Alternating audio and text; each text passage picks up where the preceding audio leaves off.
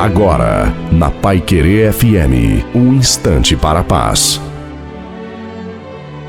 Olá, graça e paz da parte do Senhor Jesus Cristo. Olha, amar e odiar, duas coisas que o ser humano sabe fazer de forma intensa. Ou ele ama muito, ou ele odia muito. Jesus disse que eu devo pagar o mal com bem. Se eu amar aquele que me ama, eu não recebo nenhuma recompensa. Se eu odiar aquele que me odeia, não recebo nenhuma recompensa. Eu devo pagar o mal com bem. Se eu fizer assim, eu vou controlar o meu senso de justiça, vou estabelecer a minha humanidade e mais do que isso, eu vou colocar no seu devido lugar o que está fora. Ame, Deixe o ódio de lado, ainda que seja inconsciente em você, pois ele só te prejudica.